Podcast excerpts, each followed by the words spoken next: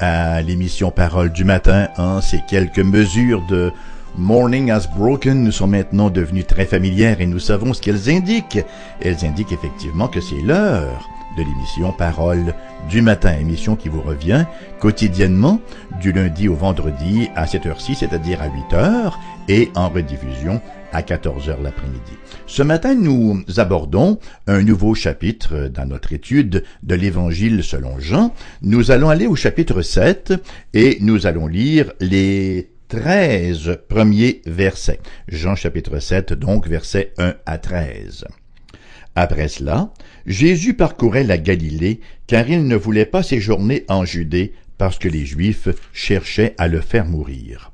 Or, la fête des Juifs, la fête des tabernacles, était proche. Et ses frères lui dirent, Pars d'ici, et va en Judée, afin que tes disciples voient aussi les œuvres que tu fais. Personne n'agit en secret lorsqu'il désire paraître. Si tu fais ces choses, montre-toi toi-même au monde. Car ses frères non plus ne croyaient pas en lui. Jésus leur dit, Mon temps n'est pas encore venu, mais votre temps est toujours prêt.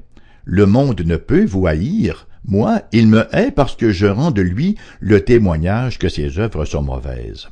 Montez, vous, à cette fête. Pour moi, je n'y monte pas encore, parce que mon temps n'est pas encore accompli. Après leur avoir dit cela, il resta en Galilée. Lorsque ses frères furent montés à la fête, il y monta aussi lui-même, non publiquement, mais comme en secret. Les Juifs le cherchaient pendant la fête et disaient, Où est-il? Il y avait dans la foule une grande rumeur à son sujet. Les uns disaient C'est un homme de bien, d'autres disaient Non, il égare la multitude. Personne, toutefois, ne parlait librement de lui par crainte des Juifs. Bien voilà le menu que nous avons devant nous ce matin. Nous sommes à la fin de l'année avec ce texte-là. Nous sommes à la fin de l'année, c'est la fête des tabernacles. La fête des tabernacles, c'était une occasion d'exprimer la reconnaissance au Seigneur pour les récoltes. On l'appelle aussi d'ailleurs la fête des récoltes. Nous lisons dans Exode chapitre 23, verset 16, le, le commandement du Seigneur, tu observeras la fête de la moisson, des prémices de ton travail, de ce que tu auras semé dans les champs, et la fête de la récolte à la fin de l'année, quand tu recueilleras des champs le fruit de ton travail. Toujours dans ce même chapitre 23, euh, mais cette fois-ci dans Lévitique, nous lisons au verset 33, 36 et verset 39 à 43, nous lisons ce qui suit. L'Éternel parla à Moïse et dit, Parle aux enfants d'Israël, et dit, Le quinzième jour de ce septième mois, ce sera la fête des tabernacles, en l'honneur de l'Éternel, pendant sept jours. Le premier jour, il y aura une sainte convocation, vous ne ferez aucune œuvre servile. Pendant sept jours, vous offrirez à l'Éternel des sacrifices consumés par le feu. Le huitième jour, vous aurez une sainte convocation, et vous offrirez à l'Éternel des sacrifices consumés par le feu. Ce sera une assemblée solennelle, vous ne ferez aucune œuvre servile. Le quinzième jour du septième mois, quand vous récolterez les produits du pays, vous célébrerez donc une fête à l'Éternel pendant sept jours. Le premier jour sera un jour de repos et le huitième jour sera un jour de repos. Vous prendrez le premier jour du fruit des beaux arbres, des branches de palmiers, des, des rameaux d'arbres touffus et des saules de la rivière, et vous vous réjouirez devant l'Éternel votre Dieu pendant sept jours. Vous célébrerez chaque année cette fête à l'Éternel pendant sept jours. C'est une loi perpétuelle pour vos descendants. Vous la célébrerez le septième mois. Vous demeurerez pendant sept jours sous des tentes.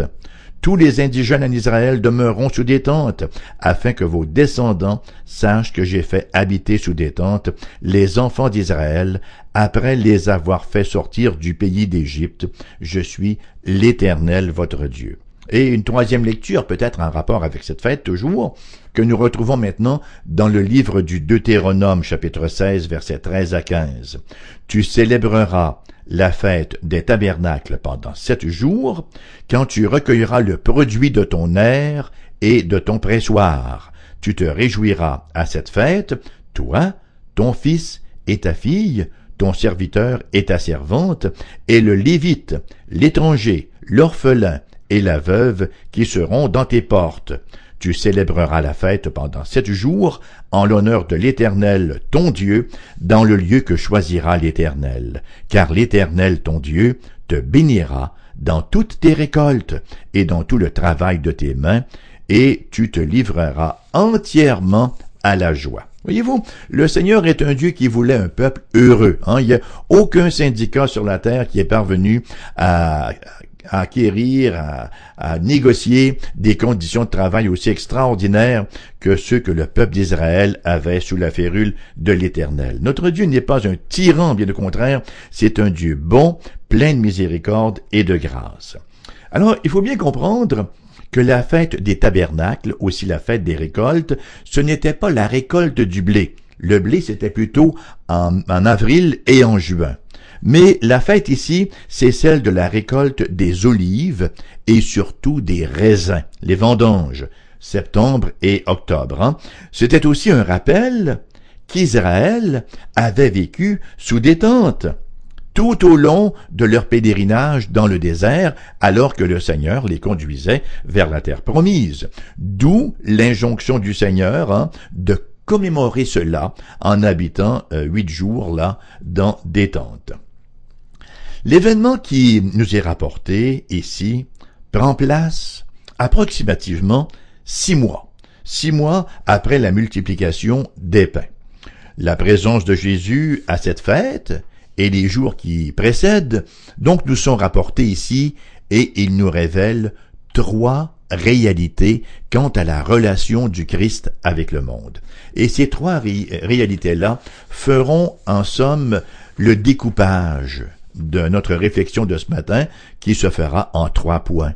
Premièrement, l'incrédulité chronique de la nature humaine déchue ou du monde concernant Jésus. Deuxièmement, la haine chronique du monde à l'endroit de Jésus. Et dans un troisième temps, l'erreur chronique qui en découle, qui en résulte, l'erreur chronique du monde quant à la personne de Jésus.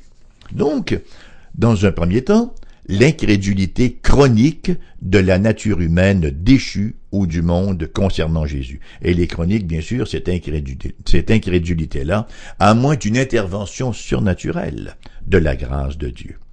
Nous retrouvons Jésus qui est avec ses frères. Alors peut-être que pour certains, pour certaines, ce sera un peu étonnant de savoir que Jésus avait des frères, et il faut mettre les choses au clair immédiatement. Ce n'étaient pas des cousins, des cousines ou des neveux, c'était des frères, à tout le moins des demi-frères, et nous avons les noms même qui nous sont rapportés dans les évangiles, entre autres Jacques et Jude, qui nous ont aussi écrit euh, une épître après que Jésus fut ressuscité et après qu'ils furent eux-mêmes venus à la, foi, à la foi. Mais au moment où on se parle, ils n'ont pas encore la foi.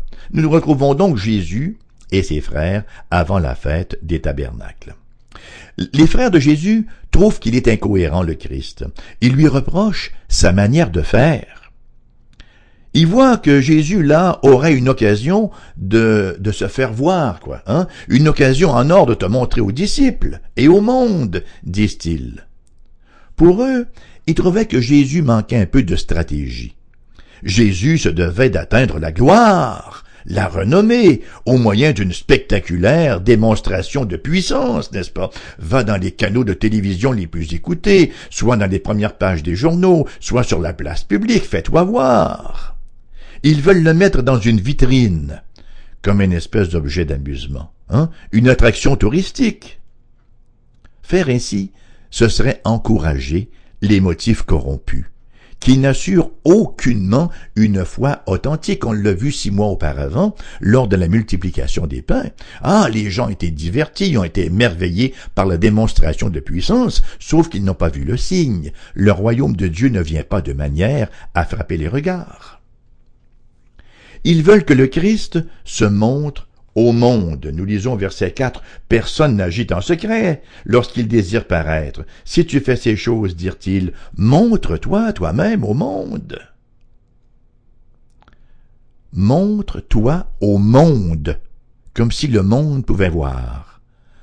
Jean chapitre 1 verset 9, 10 nous dit que le Christ, cette lumière, était la véritable lumière qui, en venant dans le monde, éclaire tout homme. Elle était dans le monde, et le monde a été fait par elle, et le monde ne l'a point connu. Le monde. Le monde, c'est précisément cette structure de pensée qui ne peut recevoir le Christ sans cesser d'être le monde. C'est ainsi qu'à Jérusalem, Jésus fera tout à fait le contraire. Il se révélera dramatiquement, non par des miracles spectaculaires, mais par l'ignominie de la croix. Pourquoi est-ce que ses frères parlaient ainsi? Pourquoi est-ce qu'il lui faisait cette suggestion-là? Hein? Est-ce qu'il voulait son bien? Non. Au verset 5, il nous est dit, car, parce que, en raison du fait que, car ses frères non plus ne croyaient pas en lui. Comme beaucoup de disciples superficiels. Hein? Oui, il était autour de Jésus, mais ils ne croyaient pas en lui. Vous souvenez-vous de ce que nous avons lu lorsque nous avons étudié ensemble le chapitre 2, les versets 23 à 25, nous avons lu pendant que Jésus était à Jérusalem, à une autre fête là, à la fête de Pâques, plusieurs crurent en son nom, voyant les miracles qu'il faisait, mais Jésus ne croyait pas en eux parce qu'il les connaissait tous et qu'il n'avait pas besoin qu'on lui rende témoignage d'aucun homme, car il savait lui-même ce qui était dans l'homme. Ils avaient été impressionnés par le miracle, encore une fois, là, à la Pâque, hein? mais leur foi n'était pas véritable. Chapitre 6 pardon, les versets 60 à 66 qu'on a vus lors de notre dernière émission. Plusieurs de ses disciples, après l'avoir entendu, dire « Cette parole est dure, qui peut l'entendre ?» Jésus, sachant en lui-même que ses disciples murmuraient à ce sujet, leur dit « Cela vous scandalise-t-il? Et si vous voyez le Fils de l'homme monter là où il était auparavant? C'est l'esprit qui vivifie. La chair ne sert à rien. Les paroles que je vous ai dites pardon, son esprit est vie, mais il en est parmi vous quelques-uns qui ne croient point, car Jésus savait dès le commencement qui étaient ceux qui ne croyaient point, et qui était celui qui le livrerait. Et il ajouta, c'est pourquoi je vous ai dit que nul ne peut venir à moi, si cela ne lui a été donné par le Père, et dès ce moment, plusieurs de ses disciples, de ses suiveux, se retirèrent, et ils n'allèrent plus après lui. Hmm. Triste lecture, triste conclusion. Ils ne pouvaient percevoir la signification de ce qu'ils avaient vu, et en conséquence, ils ne pouvaient voir la réelle identité du Christ, qui n'était rien de moins que le Messie. Leur conception était exclusivement terrestre, exclusivement matérialiste. Même ses frères ne croyaient pas en lui. Même ses frères ne croyaient pas en lui. C'est pas suffisant que ses contemporains doutaient de lui. Certains le méprisaient, le ridiculisaient, mais même ses frères ne croyaient pas en lui. Pourtant, ils étaient si près de lui. Ils étaient là au quotidien, témoins de son agir, de son discours. Pardon. Ils voyaient les miracles, ils entendaient son enseignement. Il vivait même en sa compagnie. Mais tout cela n'était pas suffisant pour croire. Ça montre la dureté du cœur de l'être humain. Ça montre l'incrédulité chronique de la nature humaine déchue, du monde concernant Dieu. Voyez-vous, c'était pas suffisant pour les amener à la foi. Les plus grands privilèges spirituels ne font pas de facto des chrétiens. Tout est vain sans œuvre d'application du Saint-Esprit, comme nous l'avons vu au chapitre précédent. Il nous faut constamment garder cette réalité à l'esprit. Premièrement, pour ne pas nous enorgueillir. Il ne faut pas croire, pour nous qui croyons, ah ben moi j'étais plus brillant que les autres, j'étais plus intelligent que les autres, je suis plus réfléchi, j'ai une supériorité intellectuelle, pas du tout. C'est la grâce de Dieu exclusivement qui a fait monter la lumière en moi et qui m'a fait voir le Christ. Alors, il faut garder cette réalité-là à l'esprit pour ne pas s'enorgueillir. Et dans un deuxième temps, il faut aussi la garder à l'esprit parce qu'elle nous donne de la patience envers les autres. Quand on se dit, comment se fait qu'ils comprennent pas, donc? Pourquoi est-ce qu'ils viennent pas au Christ? C'est si simple. C'est simple lorsqu'on a reçu la lumière. Mais lorsqu'on ne l'a pas encore reçu, on est encore dans cette incrédulité chronique, la même dureté de cœur, le même esclavage de la volonté. On est souvent surpris et troublé de voir si peu de croyants. Et on peut parfois être animé d'un sentiment de, de marginalisation. Coudon, on est bien marginaux, nous, hein? Et nous pouvons parfois nous sentir coupables de ne pas amener plus de gens au Christ. Mais écoutez, même ses frères ne croyaient pas en lui. Nous pouvons nous mettre la semence, nous pouvons faire la lumière extérieure, mais la lumière intérieure, c'est l'œuvre du Saint-Esprit, selon qu'il est écrit, c'est par ta lumière que nous voyons la lumière, psaume 36. Nous sommes chagrinés de voir tout autour de nous des êtres chers, des êtres qui nous voient vivre, qui nous entendent parler, qui voient nos bonnes œuvres et qui pourtant, et qui pourtant ne semblent aucunement interpellés. Ils vont nous dire à tout le moins ou à tout le plus, hein, selon le cas, ah, c'est bon pour toi, je vois que c'est bon pour toi. Mais ils ne veulent pas s'impliquer. Cependant, nous avons une exhortation de Pierre qui est aussi un encouragement. 1 Pierre, chapitre 2, les versets 11 et 12. Il écrit, Bien-aimés, je vous exhorte comme étrangers et voyageurs sur la terre, à vous abstenir des convoitises charnelles qui font la guerre à l'âme. Ayez au milieu des païens une bonne conduite, afin que là même où ils vous calomnient, comme si vous étiez des malfaiteurs, ils remarquent vos bonnes œuvres et glorifient Dieu quand? Au jour où il les visitera. Dieu son jour.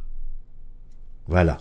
Et la grâce de Dieu, c'est le seul remède à l'incrédulité chronique de la nature humaine. Mon deuxième point, la haine chronique du monde à l'endroit de Jésus.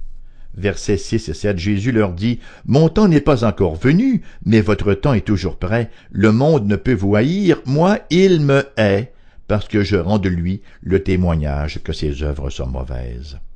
Le monde ne peut vous haïr, dit-il à ses frères, car vous lui appartenez, et le monde aime ce qui lui appartient. Il en sera de même pour les disciples du Christ dans Jean chapitre 15 verset 19 où le Christ écrit Si vous étiez du monde, le monde aimerait ce qui est à lui, mais parce que vous n'êtes pas du monde et que je vous ai choisi du milieu du monde, à cause de cela, le monde vous hait. Ici, au verset 7, Jésus s'adresse à ses frères incrédules. Le monde ne peut vous haïr. Moi, il me hait, hein, parce que je rends de lui le témoignage que ses œuvres sont mauvaises. En contraste, le monde hait Jésus, non seulement parce qu'il n'appartient pas au monde, mais parce qu'il rend encore témoignage que les œuvres du monde sont mauvaises. Chapitre 3 de l'Évangile de Jean versets 19 à 20, nous lisons, Et ce jugement, c'est que la lumière étant venue dans le monde, les hommes ont préféré les ténèbres à la lumière, parce que leurs œuvres étaient mauvaises, car quiconque fait le mal est la lumière, et ne vient point à la lumière, de peur que ses œuvres ne soient dévoilées. Il y a personne, hein, on n'aime pas ça, que quelqu'un vienne chez nous, fasse la lumière et qu'on voit les coquerelles se promener partout, la poussière et la saleté. Garde la lumière éteinte. On retrouve une situation semblable dans les longs discours, là, et dans les discussions, chapitre 8 de l'évangile de Jean, verset 31, 59, euh, d'où l'impérative nécessité de l'œuvre du Saint-Esprit. L'œuvre du Saint-Esprit qui est en quelque sorte d'appliquer les bénéfices du sacrifice du Seigneur Jésus-Christ, et qui est de convaincre donc les cœurs, non pas d'essayer de le faire, mais de le faire, et il le fait pour tous les élus. Nous lisons dans Jean chapitre 16, versets 8 et 9, Et quand il sera venu, le Saint-Esprit, il convaincra le monde en ce qui concerne le péché, la justice et le jugement, en ce qui concerne le péché parce qu'il ne croit pas en moi. Le monde est voir son péché exposé. Le monde est comme dirait l'autre, il a dit ça. Le monde est être mis en face de son péché. Ce n'est pas tant les grandes doctrines du Christ que ses hauts standards de pratique. Ce n'est pas tant les revendications du Seigneur d'être le Messie que son témoignage contre leurs œuvres et contre leur manière de vivre qui les énervait, qui les titillait, qu'ils voulaient rejeter. Ils auraient toléré ses opinions, si Jésus avait seulement voulu épargner leurs péchés. Très étonnant, lorsque je poursuivais mes études doctorales à l'Université Laval et un jour, dans une classe, le professeur nous demande ce que c'est pour nous le salut. Comment on définirait pour nous le salut? Et les premières phrases qui sortent, c'est le salut, c'est le Seigneur Jésus-Christ qui vient mourir pour notre finitude. Imaginez-vous ce que ça implique. D'abord, dans Timothée, il nous est dit clairement, ceci est une chose sûre et entièrement certaine et entièrement digne d'être reçue, que le Christ Jésus est venu mourir pour des pécheurs, pas pour des finis. Voyez-vous, si le Christ est venu mourir uniquement pour notre finitude, qu'est-ce que ça veut dire? Ça veut dire que ce, n'est pas nous qui sommes les coupables. C'est Dieu qui est coupable. Il a fait une créature défectueuse et il vient réparer sa gaffe. Il vient réparer son erreur de production, comme les, fabricants automobiles qui rappellent des milliers d'autos lorsqu'ils ont fait une erreur dans la construction. Hein? Alors Dieu vient réparer son erreur de construction en venant mourir pour des êtres en finitude. Pas du tout. Nous sommes coupables, non pas de finitude, nous sommes coupables de péché. Et il y a une application universelle à cela. Une application universelle à se repentir et à vivre saintement. Le monde est la lumière. Il y a plusieurs exemples tout autour de nous. Et si vous n'êtes pas croyant, vous êtes vraisemblablement un exemple vous-même, hein? Mais nous retrouvons dans le premier livre des rois, au chapitre 22, verset 8, nous lisons ce qui suit. Le roi d'Israël répondit à Josaphat, Il y a encore un homme par qui l'on pourrait consulter l'Éternel, mais je le hais, car il ne me prophétise rien de bon, il ne prophétise que du mal, c'est Miché, fils de Jimla. Pouvez-vous imaginer cela? Il y avait seulement qu'un prophète dans le royaume du Nord, Josaphat, lui, était du royaume du Sud, après la division des deux royaumes. Il y avait seulement qu'un prophète dans le royaume du Nord qui pouvait prophétiser au nom de l'Éternel, qui pouvait dire la vérité, et pourtant le roi d'Israël ne voulait pas l'entendre. Il ne voulait pas voir la vérité en face, il préférait le mensonge de ses autres prophètes. Ça, c'est typique. C'est typique du monde. C'est typique de la haine chronique du monde à l'endroit du Seigneur. Ce qui est acceptable au monde ben, la rigueur, religieusement, c'est la pensée positive. C'est un petit Jésus qui est pas trop dérangeant, là. Essaie-le, hein? Et si ça fonctionne pas, ben, tu peux toujours le, remettre. Ton argent sera remis. Ou encore, cette théologie réductionniste et anti-biblique qui dit, ben, tu peux toujours l'accepter comme sauveur. Tu pourras l'accepter comme Seigneur plus tard, c'est optionnel. Ou encore la théorie du chrétien charnel. Un chrétien, par définition, ce n'est pas charnel, c'est spirituel, c'est né d'esprit. Mon troisième point, l'erreur chronique du monde quant à la personne de Jésus. Et nous avons ici l'accomplissement des paroles du vieux Siméon, hein? le vieux Siméon, Luc chapitre 2 verset 34-35, Siméon les bénit et dit à Marie, sa mère, Voici, cet enfant est destiné à amener la chute et le relèvement de plusieurs en Israël, et à devenir un signe qui provoquera la contradiction, et à toi-même une épée te transpercera l'âme, afin que les pensées de beaucoup de cœurs soient dévoilées. Nous lisons par ailleurs dans Matthieu chapitre 10 verset 34, c'est Jésus qui parle, Ne croyez pas que je sois venu apporter la paix sur la terre, je ne suis pas venu apporter la paix, mais l'épée. Effectivement, il apporte la paix au cœur, mais il apporte également l'épée, la division entre ceux qui reçoivent son enseignement dans la foi et ceux qui la réfutent.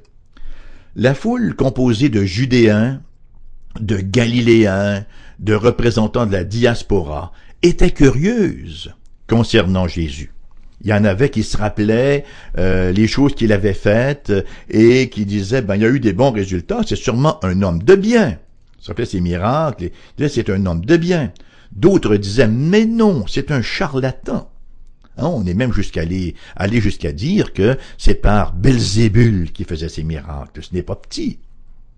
Mais tous n'osaient pas trop se prononcer, comme nous dit le texte, parce qu'ils vivaient dans la crainte. Personne toutefois ne parlait librement de lui par crainte des Juifs esclaves de la crainte des hommes. Ils avaient peur d'être expulsés de la synagogue. Esclaves de la crainte des hommes. Esclaves de la pression des pères. PAIRS. Esclaves de, waouh, qu'est-ce que les gens vont dire de moi? Et l'histoire se répète. L'histoire se répète aujourd'hui encore. Certains manifestent une haine féroce pour Jésus, d'autres sont animés d'un esprit de dispute, d'autres recherchent toujours les points noirs, d'autres font montre de toutes sortes de préjugés, elle reste, elle reste. Il y en a quelques-uns, quelques-uns qui font une confession audacieuse et éclairante. Hein? On se rappellera Matthieu chapitre 16, verset 13 à 17. Jésus étant arrivé dans le territoire de Césarée de Philippe, demanda à ses disciples, Qui suis-je au dire des hommes, moi le Fils de l'homme Ils répondirent, Les uns disent que tu es Jean-Baptiste, les autres Élie, les autres Jérémie ou l'un des prophètes. Et vous, leur dit-il, qui dites-vous que je suis? Simon-Pierre répondit, Tu es le Christ, le Fils du Dieu vivant. Jésus, reprenant la parole, lui dit, Tu es heureux, Simon, fils de Jonas, car ce ne sont pas la chair et le sang qui t'ont révélé ces choses, mais c'est mon Père qui est dans les cieux. Et vous, qui dites-vous que je suis? La question nous est posée en terminant l'émission ce matin. Vous, qui dites-vous que je suis? La question nous est posée et nous devons y répondre. C'est la question la plus fondamentale qui puisse être. Vous, qui dites-vous que je suis? Quelle est votre réponse? L'émission se termine ainsi pour ce matin. Elle vous revient à 14h cet après-midi en rediffusion, comme c'est le cas chaque jour de la semaine, du lundi au vendredi. Je vous rappelle également que vous pouvez nous écouter sur Internet. Bien sûr, n'utilisez pas cependant Internet Explorer parce que ça ne fonctionne pas trop bien, mais tous les autres navigateurs font très bien le travail, Firefox, Google Chrome ou Safari. Vous désirez entrer en contact avec nous, ben nous avons un numéro de téléphone avec une boîte vocale qui va vous accueillir. Le numéro de téléphone pour les gens de la région immédiate de Québec est le 418 688 0506. Pour les gens ailleurs en province, le numéro sans frais 1 877 659 0251. Mon adresse courriel raymond.perron cfoi-fm.com, notre adresse postale AERBQ, casier postal 40088, Québec, QC, le code postal est G1H2S, comme dans Simon 5. Merci encore d'avoir été là. Bonne journée à chacun, à chacune. Et on se retrouve, enfin c'est là mon espérance, hein, à la prochaine. À bientôt.